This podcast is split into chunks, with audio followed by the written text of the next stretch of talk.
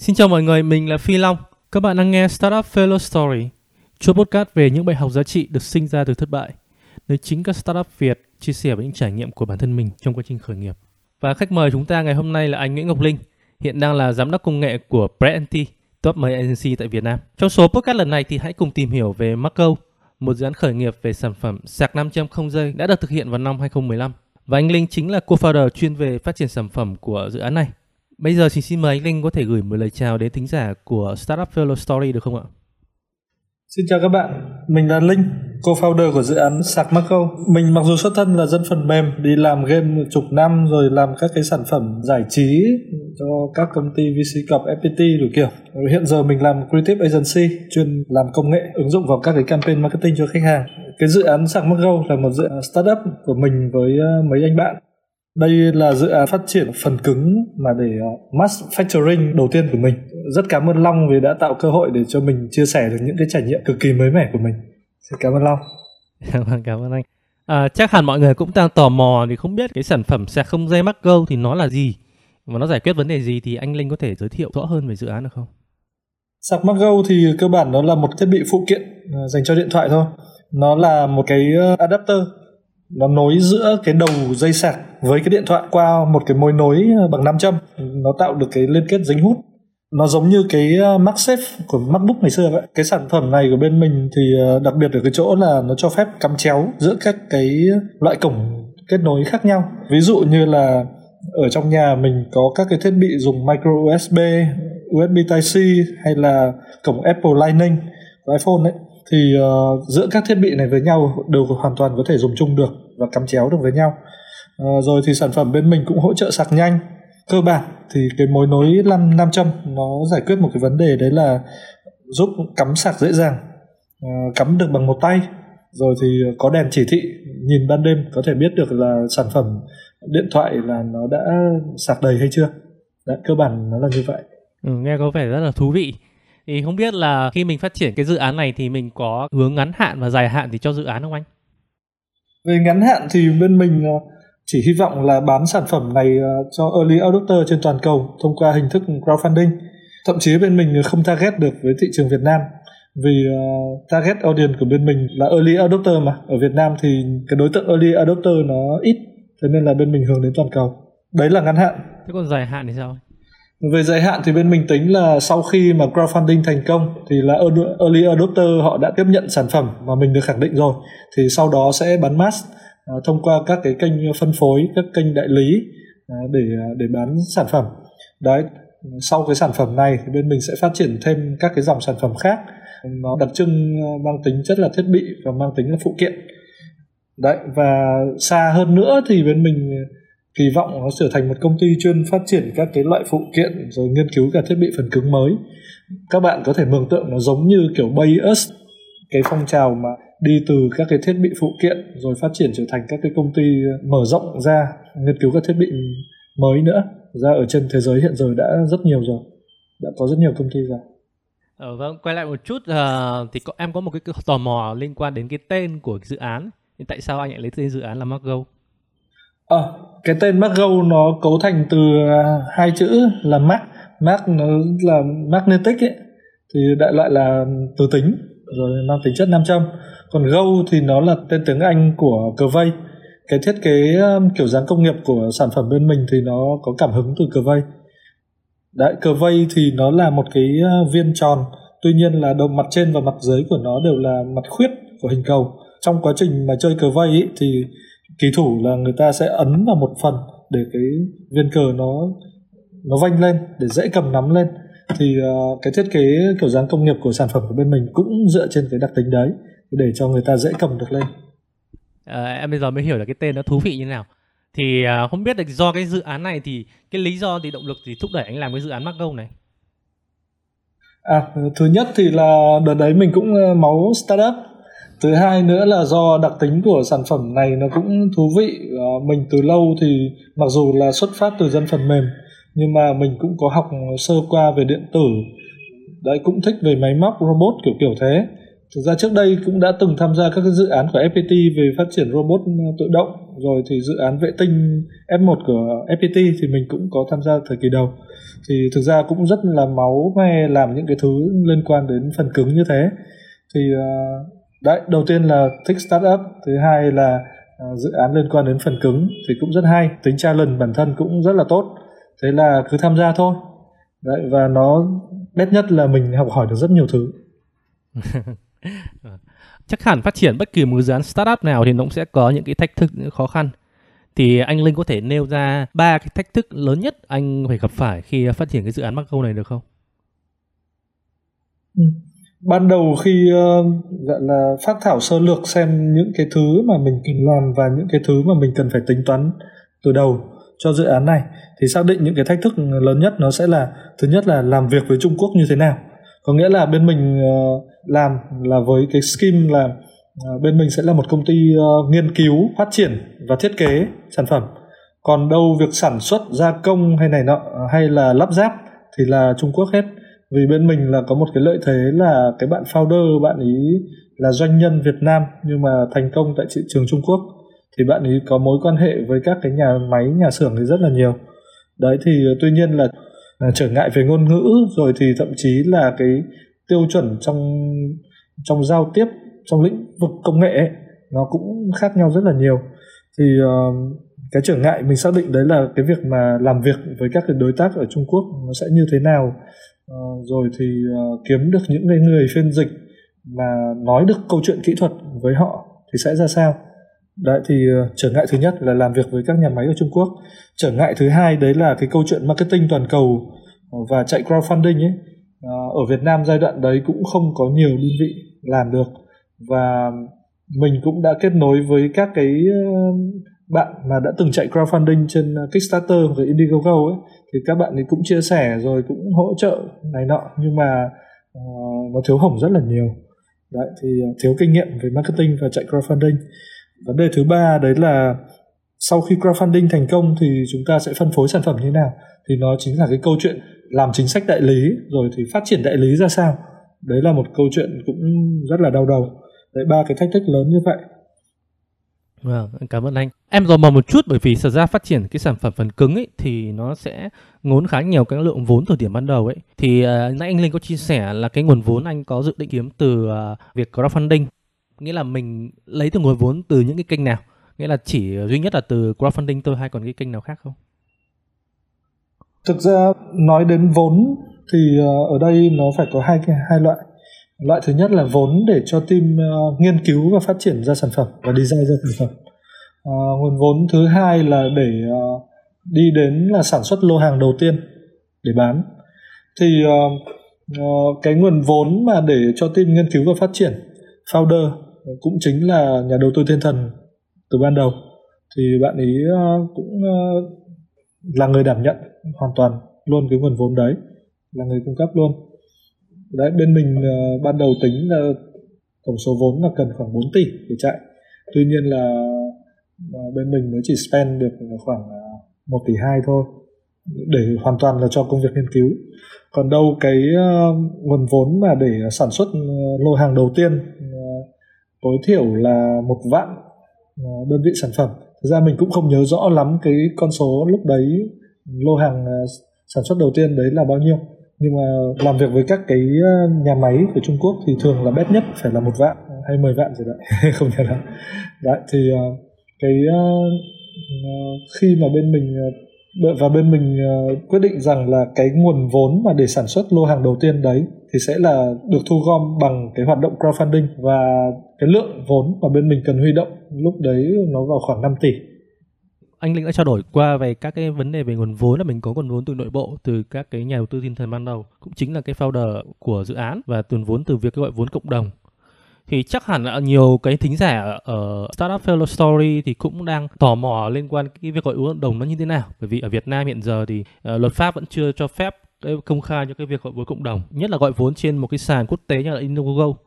Thì anh Linh có thể mô tả kỹ hơn về cái quá trình gọi vốn của mình trên Indiegogo nó như thế nào được không?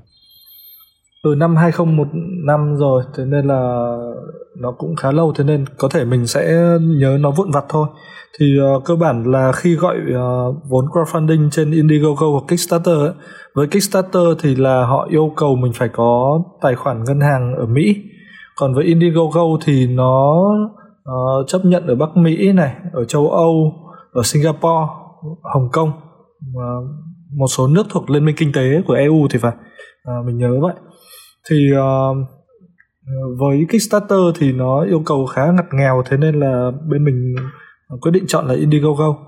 Thì uh, gọi vốn lên trên Indiegogo thì nó đấy đầu tiên là phải yêu cầu có tài khoản ngân hàng và tư cách pháp nhân tại uh, Singapore. Thì hồi ý bên mình lại là chọn ở Hồng Kông. Uh, công đấy anh bạn mình là có sẵn luôn công ty ở Hồng Kông. Thế là lo được hết mấy cái vấn đề ấy. Uh, rồi thế nào nữa nhỉ? Uh, chúng ta sẽ cần phải có một cái bản present về cái sản phẩm của chúng ta. Kế hoạch sản xuất như thế nào spend tiền như thế nào timeline ra sao và các cái gói phải định nghĩa ra các cái gói làm sao để thu hút được mọi người funding vào cho các cái gói đấy. Đấy thì bên mình khác với một số các cái đơn vị khác khi đưa sản phẩm lên Kickstarter và Indiegogo một số các bên khác thì họ làm theo kiểu là họ sẽ đưa ra một cái bản ờ, present đẹp ờ, bản thuyết trình đẹp. Có thể nó chỉ là concept thôi nó chỉ có thể là một bản design thôi ý tưởng thôi chứ chưa hề nghiên cứu sâu xem về tính khả thi như thế nào. Đã có những bên kêu gọi vốn thành công tuy nhiên uh, sau đấy thì họ lại mắc kẹt ở cái khâu sản xuất và kết quả dự án vẫn fail vì uh, tính bất khả thi đấy thì để tránh cái tình trạng như thế thì bên mình mới quyết định là phải tổ chức nghiên cứu sản phẩm khẳng định tính dần uh, ờ, gọi là tính khả thi và thậm chí là uh, phát triển cái dự án đi đến ở cái mức độ là ready for mass production uh, sẵn sàng để sản xuất số lượng lớn luôn. Đấy còn đâu gọi crowdfunding chỉ bản chất chỉ là để có tiền để sản xuất ra cái lô hàng đầu tiên thôi đấy thì đấy là cách ừ, và chiến thuật của bên mình khi uh, khi làm crowdfunding. Đấy còn uh, tuy nhiên là khi chạy crowdfunding thì chúng ta sẽ phải đối mặt với các vấn đề khác nữa. Uh, như cái đợt mà mình bên mình chạy crowdfunding ở trên Indiegogo thì uh, có một cái vấn đề nó liên quan đến là cái nhận thức của mình về crowdfunding nó không uh, không đúng bản chất của nó. Crowdfunding trước đây thì mình cứ nghĩ là chỉ cần là sản phẩm hay Dạ, ý tưởng thu hút được mọi người thì là cộng đồng sẽ đón nhận và chúng ta sẽ có đủ tiền để sản xuất. Tuy nhiên nó không hẳn là thế. Cuối cùng thì ờ, khi mà mình chạy cái dự án này ờ, khi chạy crowdfunding trên Indiegogo thì mình mới hiểu ra, trong quá trình chạy thì mới hiểu ra rằng bản chất của nó cũng chỉ là một cái cách để làm marketing mà thôi. Đấy, thì có những bên là họ phải đổ tiền vào để mồi ban đầu rồi thì đổ tiền mồi ban đầu thì họ có được một cái tốc độ rót rất là đẹp. Xong từ đấy họ mới lên kênh feature rồi từ đấy họ mới có các cái bài viết uh, trên các báo chí phương tây nước ngoài.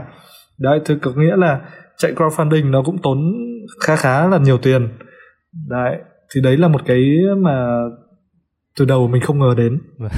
Thì không biết là cái kết quả của cái việc gọi vốn crowdfunding sau đấy như nào anh? Ừ. uh, kết quả của việc chạy crowdfunding của bên mình thì là fail. Tuy nhiên là nó cũng uh, rút ra được mấy thứ cho mình. Thứ nhất là mình thấy uh, những early adopter ủng hộ cho dự án nhiều nhất lại là ở đức. Thứ hai nữa là trong quá trình chạy crowdfunding thì có rất nhiều các hoạt động hỗ trợ cho crowdfunding. Ví dụ như là mình sẽ được invite vào những cái group trên slack trên uh, ừ, trên slack. Uh, rồi thì uh, trên cái những group slack ý là quy tụ rất nhiều các gọi là uh, các cái ông founder của các dự án uh, sản phẩm chạy crowdfunding. Bàn bạc với nhau rồi chia sẻ kinh nghiệm với nhau hỗ trợ với nhau. À, rồi thì mình cũng được mời chào các cái dịch vụ chuyên để phục vụ cho crowdfunding. Ví dụ như là bạn chỉ cần ném cho tôi một khoản tiền như thế này tôi sẽ kéo cho bạn một cái lượng crowdfunding như thế này. À, rồi thì Ờ, bạn với ngần này tiền thì bạn sẽ có bài viết ở review ở trên các kênh này kênh này kênh này kênh này. Đấy, khi nhúng tay vào thì mình mới thấy rằng là à nó là một cái hệ sinh thái rất là hay và hỗ trợ cho cái việc chạy crowdfunding. Ờ, rất là thú vị, đúng không ạ? Em có một câu hỏi ờ, một chút là nếu mà quay lại cái thời điểm năm 2015 ấy, thì à, anh Linh có cái lựa chọn hay có phương án gọi vốn nào khác không ngoài crowdfunding, ngoài uh, cái gọi vốn từ nhà đầu tư thiên thần kia? Ờ thì um, thực ra um, bản thân anh thì cũng chưa gọi là đúc rút được uh, gọi là một cái hệ thống về kinh nghiệm toàn diện cho cái hoạt động này vì thật ra mà nói thì đây mới chỉ là một dự án và nó fail ở một vài cái yếu tố thôi. Còn đâu nếu mà giả sử mình giải quyết được mấy cái yếu tố đấy mình lại đi tiếp thì sẽ còn có những cái thứ khó khăn khác và có những bài học khác nó sinh ra. Thì uh, với dự án này của anh thì anh thấy nó gặp vấn đề. Thứ nhất là vấn đề về uh, cái dòng tiền rót vốn của nhà đầu tư thiên thần.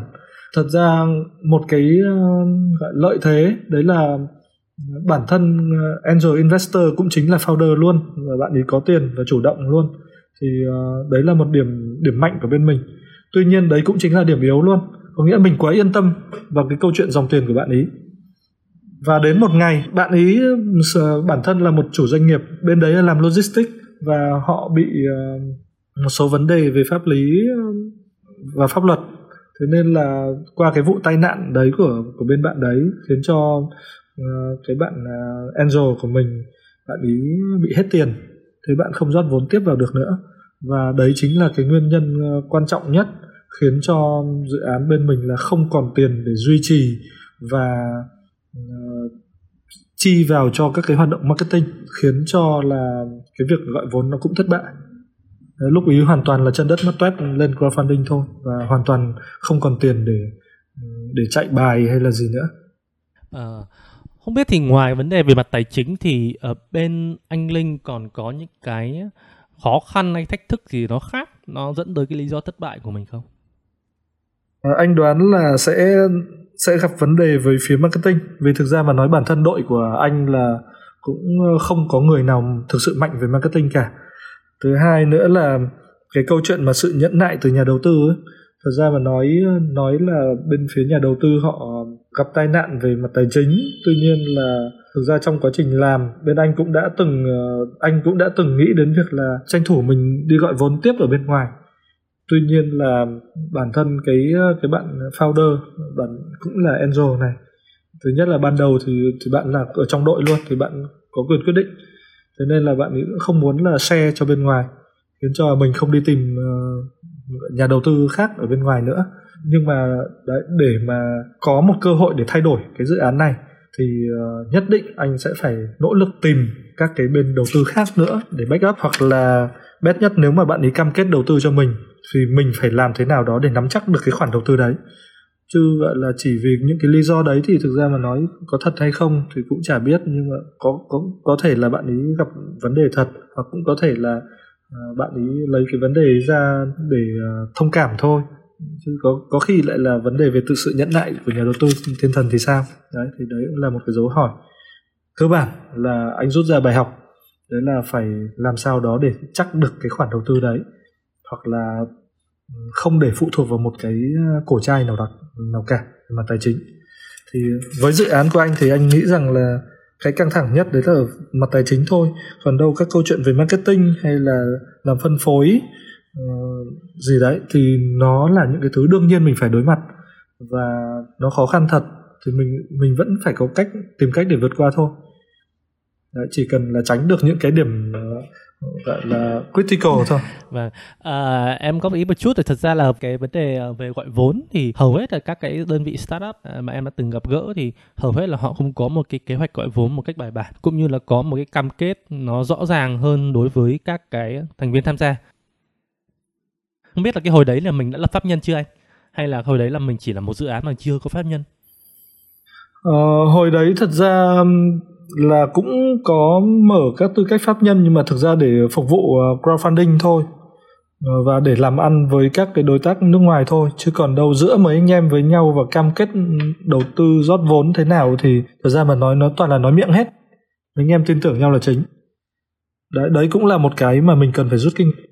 Đấy, một khi đi vào làm ăn với nhau là phải ký cọt cho đàng hoàng rồi, đúng rồi. Nó sẽ có một cái gọi là uh, thỏa thỏa thuận sáng lập hoặc là thỏa thuận góp vốn một cách rõ ràng.